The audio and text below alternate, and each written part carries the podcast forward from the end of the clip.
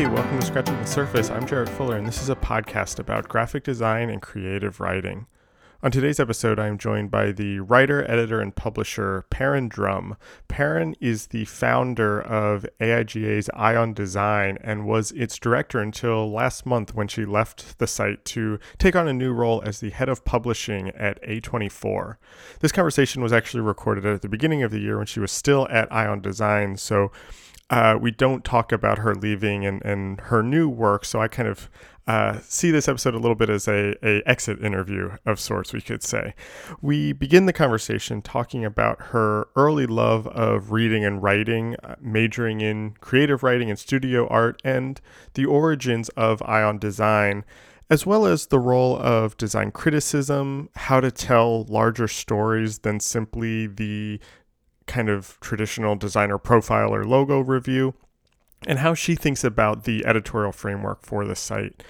In this conversation, I admit to Perrin my sort of initial skepticism of Eye on Design. It's aesthetic, it's kind of Instagram feed, and uh, the vibe that it kind of initially presented itself as felt like it wasn't my style or what I was interested in reading. But as I tell Perrin in this conversation, I think they've somewhat subtly produced some really thoughtful, really serious, really deeply researched pieces of design writing, whether that's essays on design history or decolonizing design or spotlights on underrepresented areas of the design industry. And it's fascinating to hear how she thinks about this and how my kind of initial perceptions of the site were proven wrong. And just for full disclosure, I have written for Eye on Design and Perrin has edited me, but I would say all of this, even just as a reader. And I just had so much fun talking to her for this episode.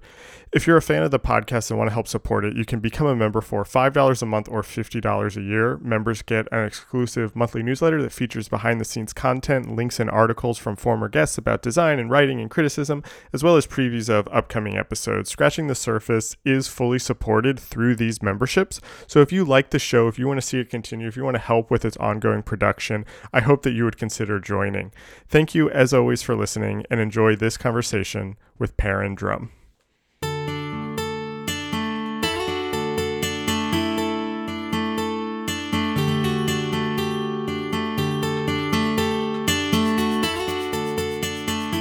I saw that in undergrad you studied both writing and art or mm-hmm. uh, creative writing and studio art. And I kind of want to go back to, you know, 17 18 19 year old Perrin and, and uh, like what was on your mind at the time and what were your interests and what was it about both the art side and the writing side that was uh that was interesting to you or what kind of um what were you kind of thinking about or interested in yeah um well, I wanted to be a writer since I was in maybe second grade, and uh, always thought I would grow up and write books and short stories. Mm. Um, and when I got to college, um, I knew I would also study art as well. It's always been something that I, have done growing up. My my mom is a uh, an artist and a designer, so that was always part mm. of my hmm. life. Um, so I yeah, I was deeply into writing and literature. I mean, I interned at the Paris Review, for example. I was very mm. very deep into it. Nice. Uh, but for my art degree, I did um, photography, drawing, painting, and film. Um, mm. And it it, they they each feed into the other. I have a, a, home office, and half of it is dedicated to writing, and the other half is a, a studio space where I I paint and do other things. Oh, nice! All sorts of things that don't see the light of day. Yeah, yeah. I've I have the same thing. I I I was getting drinks with a friend the other night, and I was telling him about all these paintings that I have um, sitting right behind me right now that literally no one has ever seen. Uh, so I get it. Yeah, um, I mean, I'm, we're both going to be famous artists one day. It's just bound to happen. These paintings will leave our private home offices and be on gallery walls in no time. Right, right. Did you? did you wait, so so, but like seriously, no one will ever see this stuff. Is that did even when you were in school? Was that a? Uh, l- let me ask this question a different way. You said since second grade you wanted to be a writer. You were always interested in literature you you kind of grew up in a home that had art and design. Um, you went to school and you did both of these things. tell me if I'm reading into this, but it still sounds like writing was the thing and art was hobby, fun.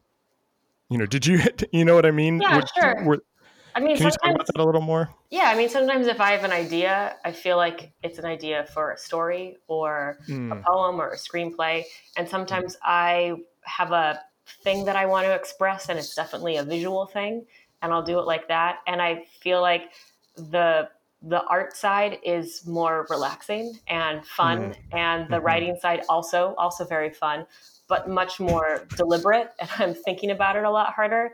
Um, I mean, I still, uh, I, I still haven't given up on my dream of being a, a real professional writer lady one day. and it's still something that I do in the background of, of all the day jobs that I've had up until today.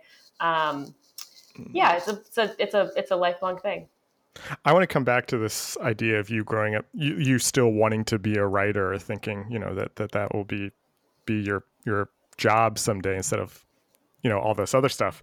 Um, but but you had mentioned earlier that you saw you know the painting the photography all of that stuff was kind of influencing each other. And can you talk a little bit about the the intersection of the writing side and the art side? And and look i don't mean to make them sound like they're two opposite mm-hmm. things that don't go together but um i'm interested in this idea that some stuff you think of and it's this is a piece of writing or this is something visual how do those start to cross over or talk to each other or does something that starts as a painting or a photograph turn into uh, a poem you know how do those all start yeah. to talk to each other um, i guess i have always been a visual thinker a visual mm-hmm. learner um, if i'm writing a story there are certain uh, visuals that i have in mind for it and and, and certain feelings I feel as I write it, and and and sometimes those those those feelings want to be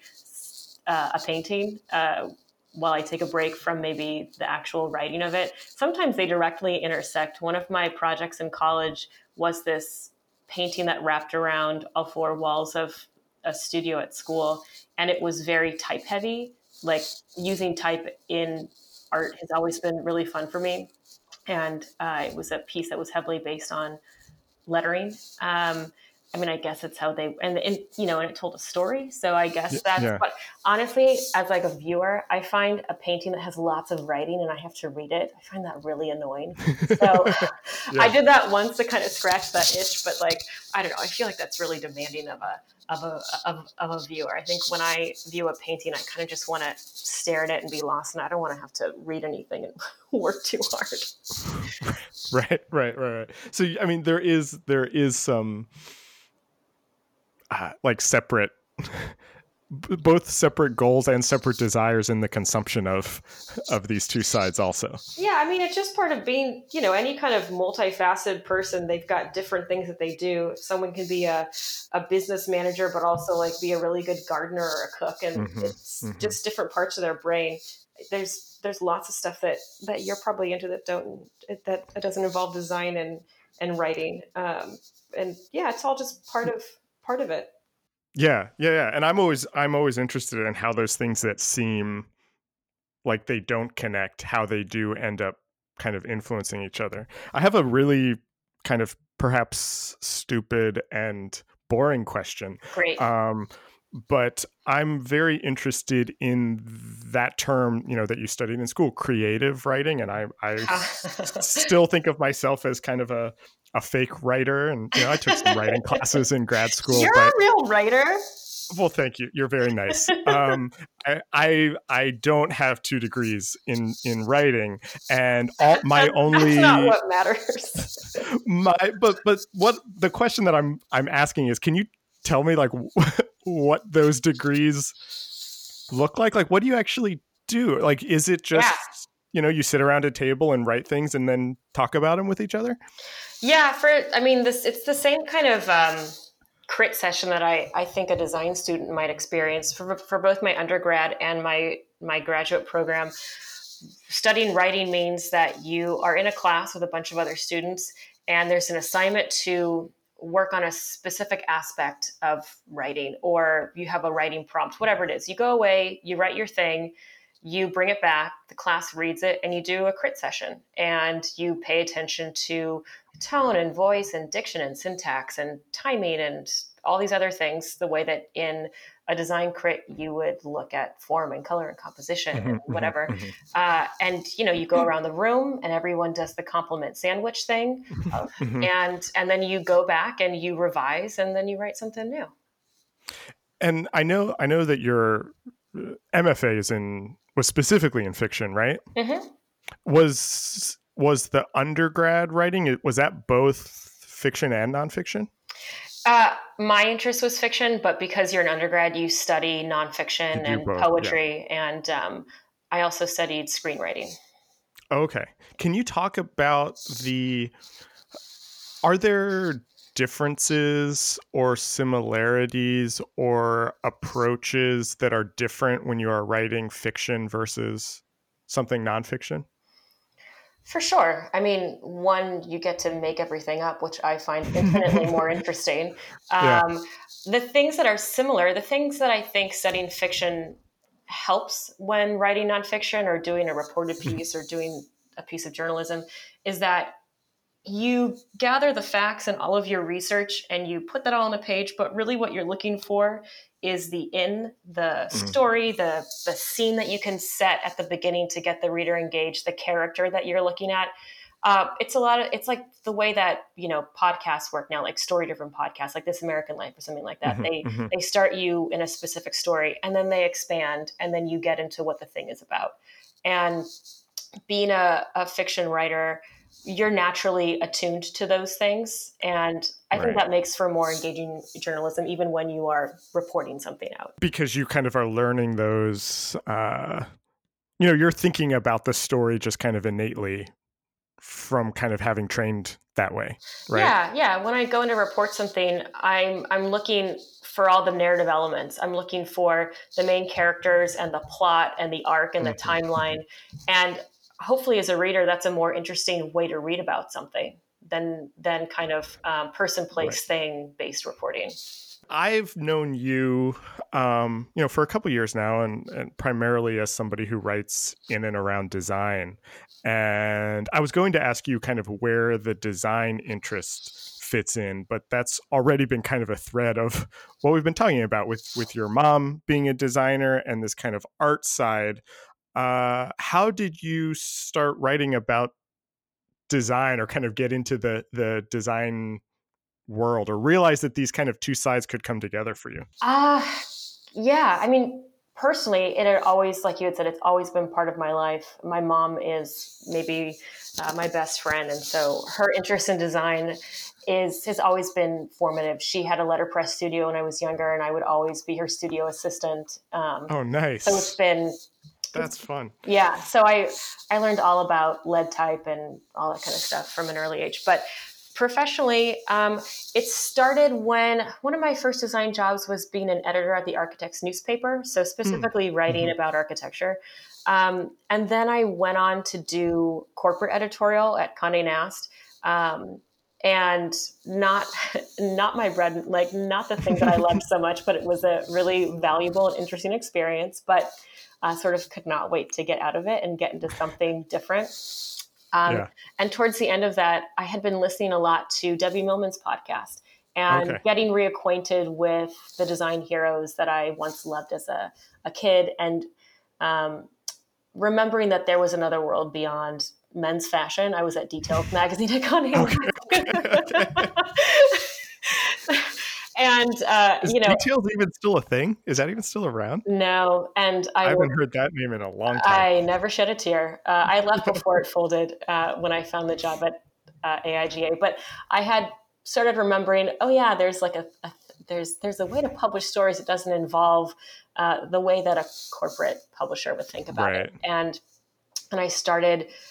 I just I just was sort of rekindling my my lost love of design and uh, was looking for a way to get back into just to be a part of that world.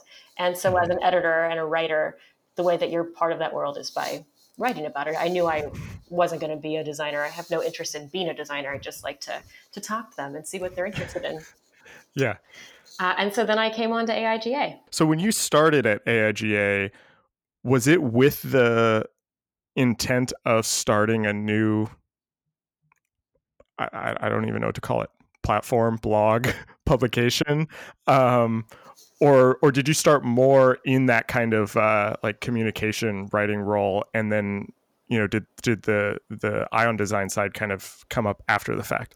Yeah, definitely the latter. In fact, if you talk to most people who work at AIGA, their first job titles are so weird and so different from what they do now. I was talking to our chief of staff yesterday. She's been there for 14 years, uh, Amy Chapman, and her first job title was um, like manager of first impressions. basically the job title for working the front okay. desk. Okay. uh, so talk about a, a Man- way to talk. Manager, manager of first impressions. Yeah. I love that. Oh, it's so funny. I've never heard that before. And all the dumb new tech job titles that exist, that one still is now my new favorite. That's a good one. Uh, so my job title was a lot more basic. It was just managing editor, and I think they wanted me to come in and just like clean up the website, which was not something that I was going to be hmm. content to just do. But it was the ironic thing is that it was the very first communications job that they had hired for, mm. um, at least in a long time. Uh, and you know, AIGA, just for anyone who doesn't know, is the uh, oldest, largest nonprofit organization uh, for professional designers in the United States. Uh, it started in 1914 and it was just ironic to me that an organization for communication designers had no communications department and no real right. mechanism for messaging what it did. Right. Um, so, anyways, to cut a long story short, there was a task force, and they told me that AIGA was doing this great job at speaking to older and more established designers, the kind of legends, but not so much design students or early career mm-hmm. designers. Mm-hmm. And what did I think could be done to reach them? And I did the only thing really that my professional experience had prepared me for so far, and that was to start a blog, right. which uh, still a word that I hate, but what are you going to do? So uh, I started Eye on Design a couple months later uh, in late 2014, so five years ago. And it started as a small blog and slowly grew over the past few years.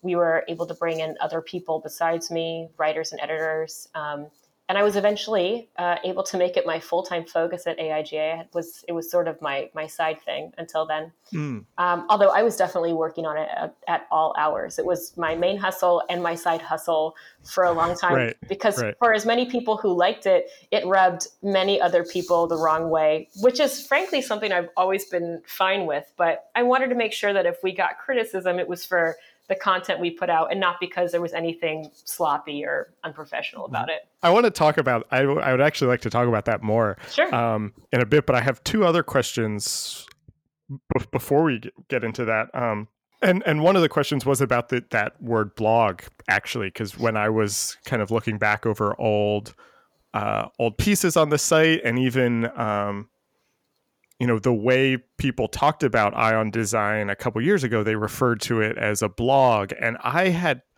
never really thought about it as as a blog.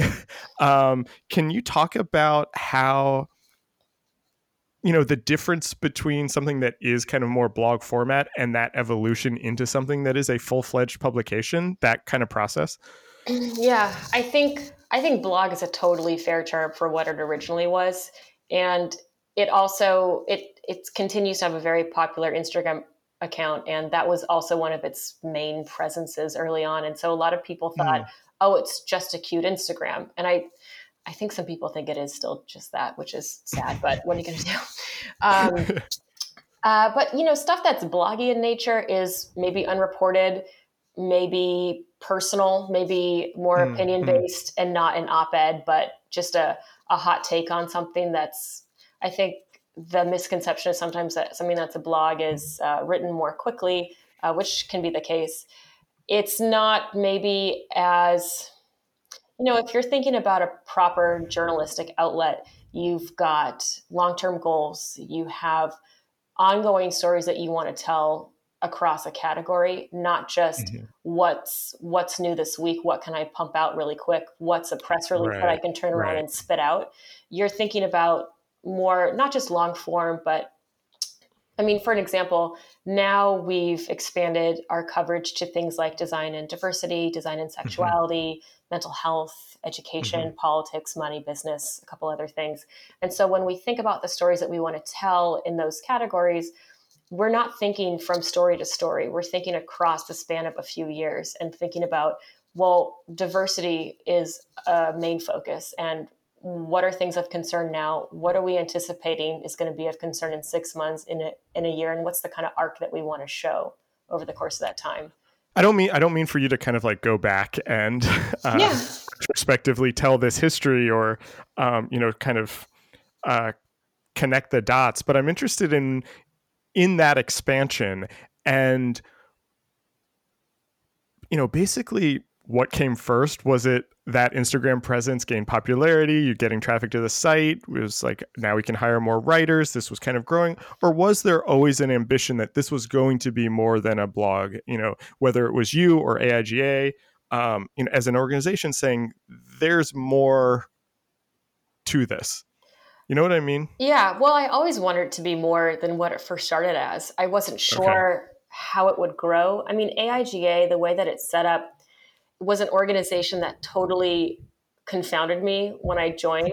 and I and that's not a criticism of AIGA. It's a it's a comment on my my lack of experience before that. I had only worked in editorial platforms at magazines on websites. So to go from someplace where the primary output wasn't um, something editorial, uh, where it wasn't fast paced, where you know you go to AIGA and a lot of other companies like this, where it's a lot of people working slow and steady on programs and I mm-hmm. was like, what is a program? What is what is that? Like I was so used to thinking like we have issue we have magazine issues, we have articles that go up on a site and everything else supports that. And now everything was flipped.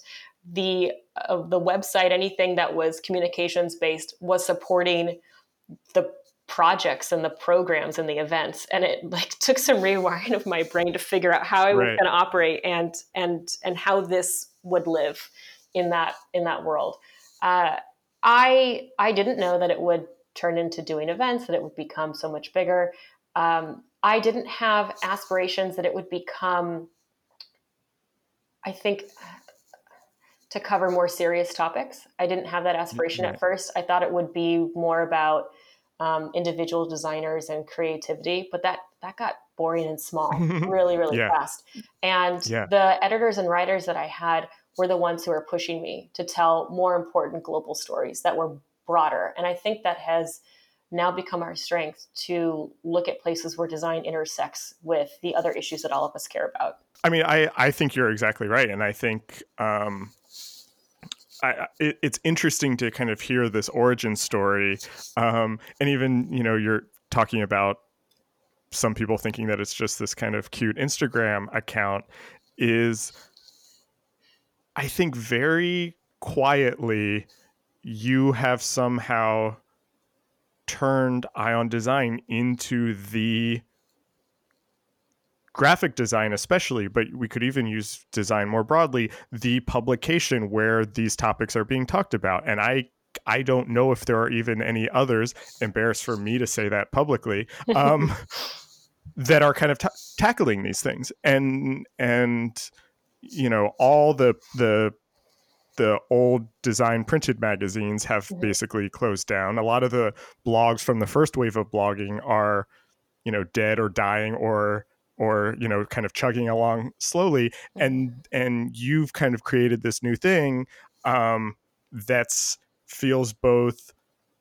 modern and fun and serious and worldly Thanks. I don't know if Appreciate it. question other than other than a compliment. I will take it.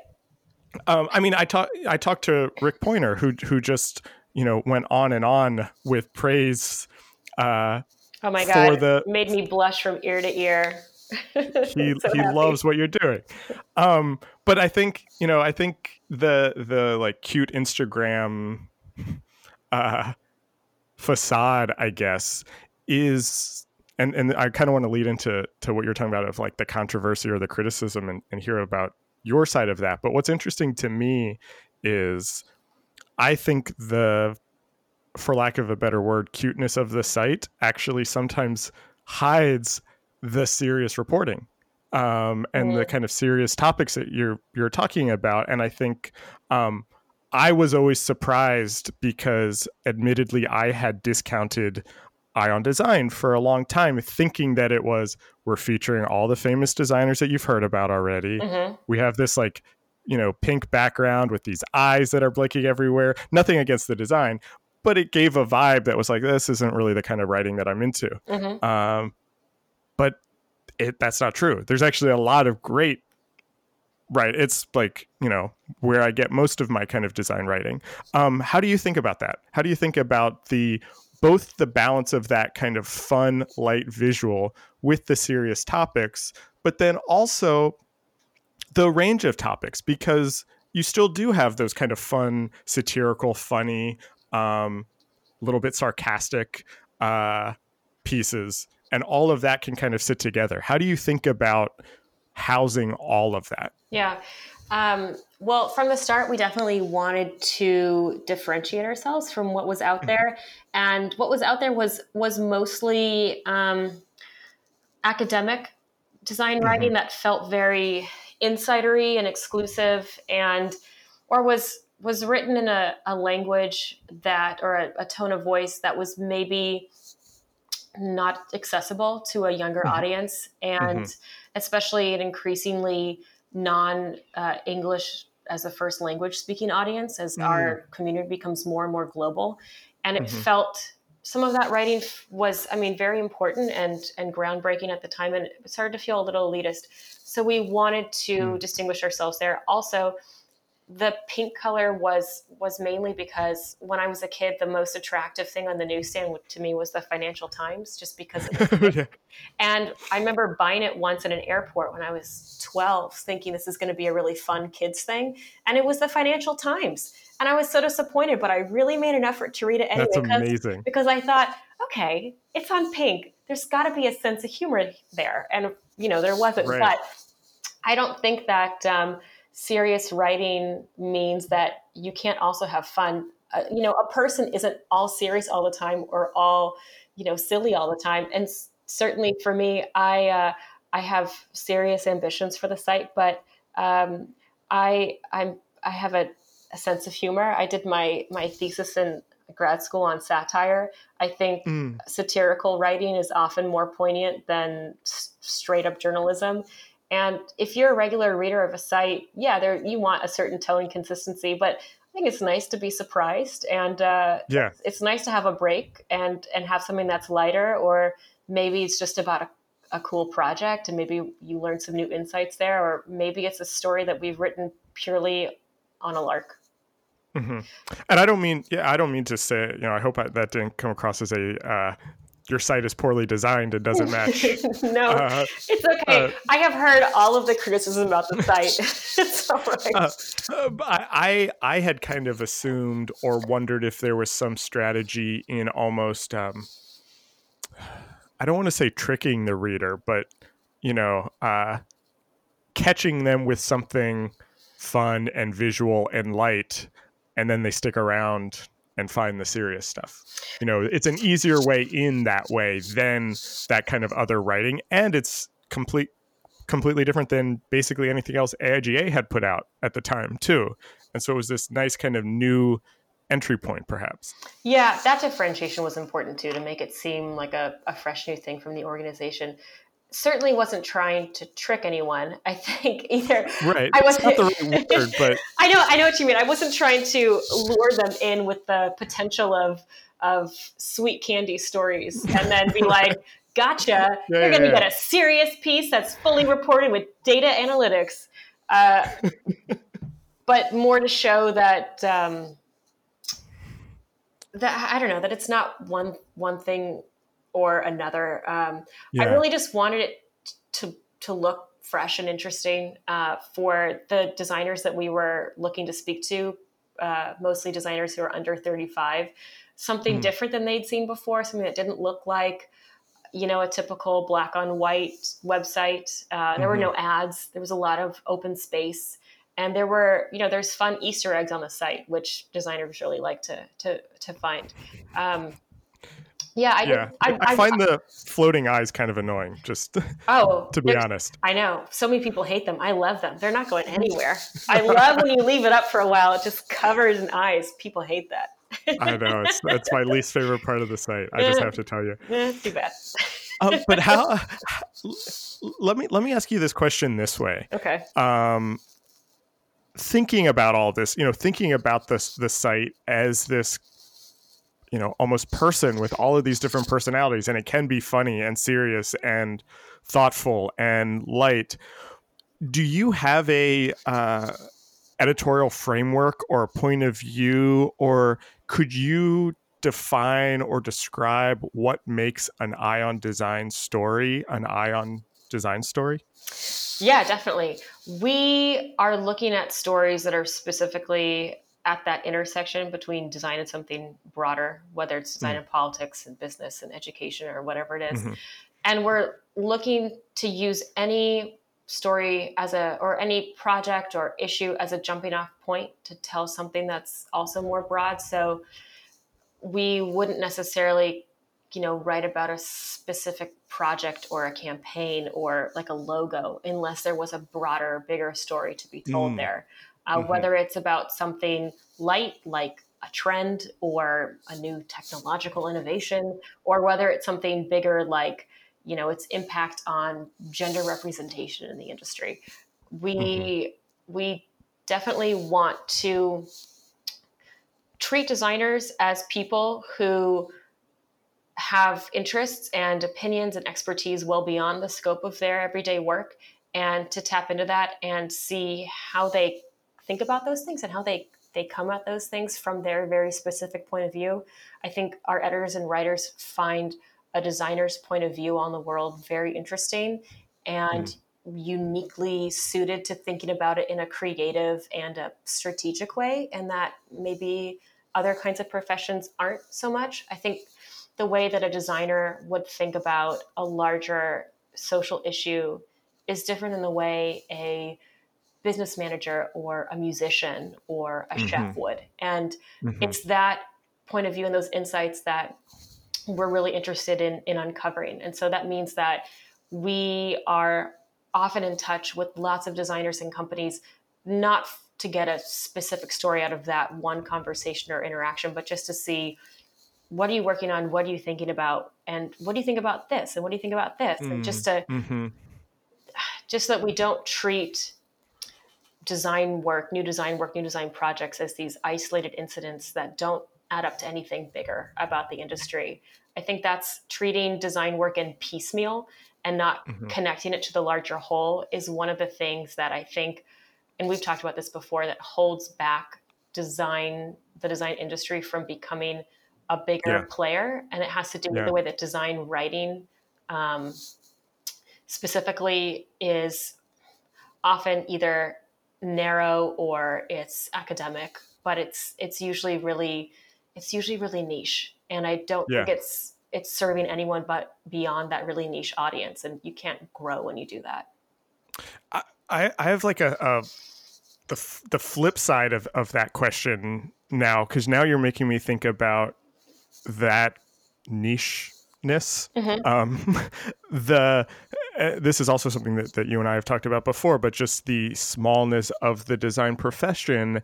Uh, and I'm curious how you think about being critical uh, and maintaining some sort of uh, journalistic independence and calling out things when they need to be called out, and that this isn't just uh, like you mentioned earlier when, when, you were talking about blogging, this isn't just a PR machine. Mm-hmm. Um, h- how do you do that? I yeah. guess is the question. Um, one of the biggest things that we do when we see something that we're critical of is just to not cover it. And I mm. think our absence of coverage when maybe every other site is covering it is speaks to that. Uh, sometimes, and sometimes we don't cover something not because we're critical of it, because we're small we don't have the time. But if it's a really big thing and we're not talking about it, it may be because it's not. It's not. What I'll say is, it's not helpful to be critical if you're just doing a takedown. I don't think that critique is useful if it doesn't offer some kind of takeaway or some kind of insight that another designer could take and think about. If it's just pointing out the the flaws of something, that's not helpful to the designer or to the industry, in my opinion. And when we do find that something is worthy of critique and we can write about it in a way that shows that so that other designers maybe don't repeat that mistake or can learn from it then we don't hesitate to and that means that sometimes we burn bridges and we're willing to we're, we're willing to do that if we feel strongly about something um, right the other way that we express our criticism of the industry or of s- specific uh, projects or whatever is by our new focus on original reporting and um, mm. and so today we released a three month or four month long survey that we did on gender representation at design conferences. Yeah. So for that's that's an example. Uh, we could be critical and just say there's not enough representation at design conferences. Here's some reporting that we did. We go beyond that to do a really, really deep dive um, into the numbers to pull them together. These aren't numbers that other people are collecting. We speak to many of the conference organizers to see where they might have gone wrong or where what advice they might have if they if they do have really good representation that other mm-hmm. event mm-hmm. organizers mm-hmm. or schools or organizations that are looking to increase their representation can take so i guess that's maybe more of our form of criticism so a couple years ago you started a print publication yes uh, or, or a kind of a, a printed uh, component to this and i'm i'm i'm curious wh- why start a print magazine in what was it 2018 um, and how is that different or how does that kind of sit beside what is happening online mm-hmm. the daily weekly clip of publishing stories on the site means that you don't often get to stop and think more broadly or more long term maybe and mm. um, starting a magazine first we're in the design world. We are editors. We love magazines. We our audience loves magazines, love printed things, and we're really excited by the way that a physical bound paper format would lend itself to a different kind of writing, and and that means often longer form writing, uh, more flexibility with visuals. Um, mm. what we can do than what you can see on a on a computer screen. The opportunity to work with a different graphic designer for each issue to see how they might interpret a mm. theme. All of our issues are themed, for example, mm-hmm. and taking a theme and then seeing how deep we can go there in the graphic design world. That's not something that we can really do on the website uh, in a in a concerted way. And so it was as much a creative exercise as it was an intellectual one right. for us. Yeah. And also I think it was it was also to sh- we we launched the pilot the same time that we launched our Eye on Design conference, and it was really a time when we stopped and said, "We're not just a cute Instagram handle. We're not just a cute pink blog. We have things to say. We are smart people, and you should listen to us." And so we're doing. We did a one day conference in Minneapolis uh, with along with the AIGA Bigger Design Conference, and we launched a pilot magazine that that day just to test out the appetite for it. And then in January of 2018, we launched our first official issue. And it really has become our, our calling card to show that we, mm. you know, this mm-hmm. this pink blog that you, have, you may have discounted. There's there's actual thinking done here, and here and right. here it is in your hands. And uh, it's been, you know, to look at it purely as a branding exercise would be to undercut it. But uh, as far as that's gone, it's been very successful. It's become our calling card. Yeah, that's interesting. So what is what's next then? Are there other you're you're doing the website, you're doing the printed magazine, you're doing events and conferences. Are there other avenues that Eye on Design could go into or that you want to take it into or that it is kind of, you know, you and your team are kind of thinking about moving to? What's where's this go next? So there's two major things that we're doing this year that I'm really excited about. On the print side, we we espouse experimental design and design at the fringes. And so we are getting a little bit more experimental with our print offerings. We'll be mm. doing one larger annual issue towards the end of the year. and then um, creating a couple experimental fun zine projects throughout the year that I'm really oh, excited cool. about.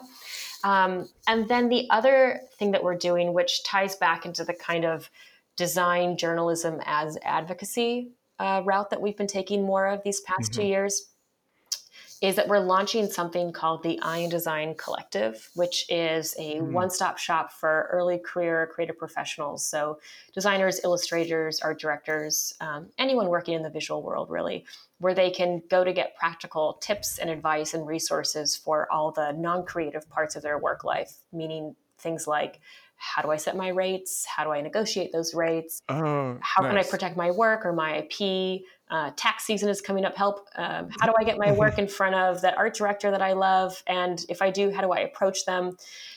Basically, everything that you need to know to take your career to the next level. Um, we've done some events around this the past couple years and have found that most designers of all levels have the same pain points when it comes to running their creative practice, whether they're freelancers or run a small studio or work in house or at an agency.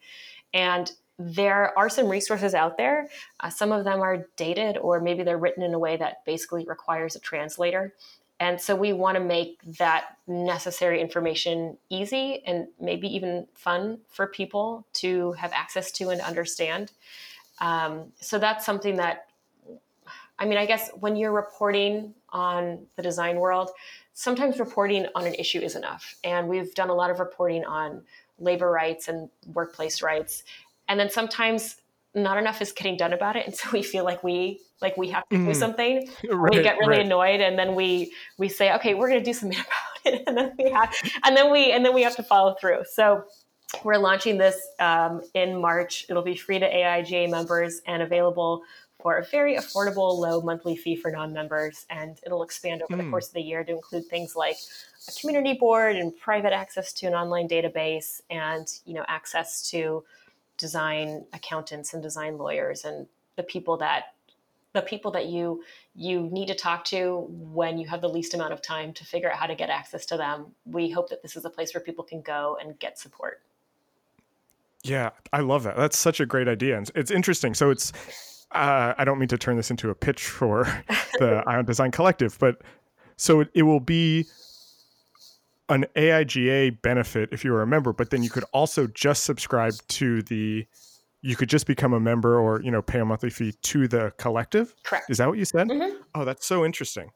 Um, it, it kind of relates to my next question. I have kind of two questions to to wrap up and you, you mentioned very early on in this conversation that you still have this dream that you will be a writer and not all of these other jobs and it strikes me that so much of your job now is is somewhat uh, business focused, I imagined, and kind of strategy and thinking about all of these things. Um, how do how do you kind of think about or find that uh, that balance or intersection between uh, just doing the writing, being the writer, doing the kind of writing work that you want to do with all of this other stuff that you're doing? How do those? How do you kind of think about how those two sit next to each other? Man, you've just you've just asked the question that I've been asking myself for the last couple months. I'm asking you what I think about all the time now too. Um, well, when my job started becoming more and more business related, at first I was real like putting on the brakes, like, oh my mm-hmm. God, this is this is gonna be all business. There's not gonna be anything creative about yeah. it. Yeah. And I was a little hesitant to to get into it. But now that I am into it, what I've realized is that I still get to work with the same amazing team of people doing the same projects. I may not be writing the articles, but I'm running the department that writes that allows the writing of the articles to happen. And what it does, that is this magical thing, is that during the day, a certain side of my brain is flexed which leaves the creative part of my brain totally unused by the end of the day mm. and fresh and ready to write or paint or do whatever else. Whereas before, I was using all of my creative energy on writing design stories and had nothing left for myself. So it's actually ended up striking a really sort of healthy balance for my own practice. Oh, see, that's interesting. You're you're a stronger person than I am because I I spend my days doing that administrative work, and then by the end of the day, I'm like, I just kind of want to watch TV and put on another movie. Well, I mean, I, don't I, do, I do that too. It's not like I'm I'm working till midnight every night in my painting studio, painting a masterpiece.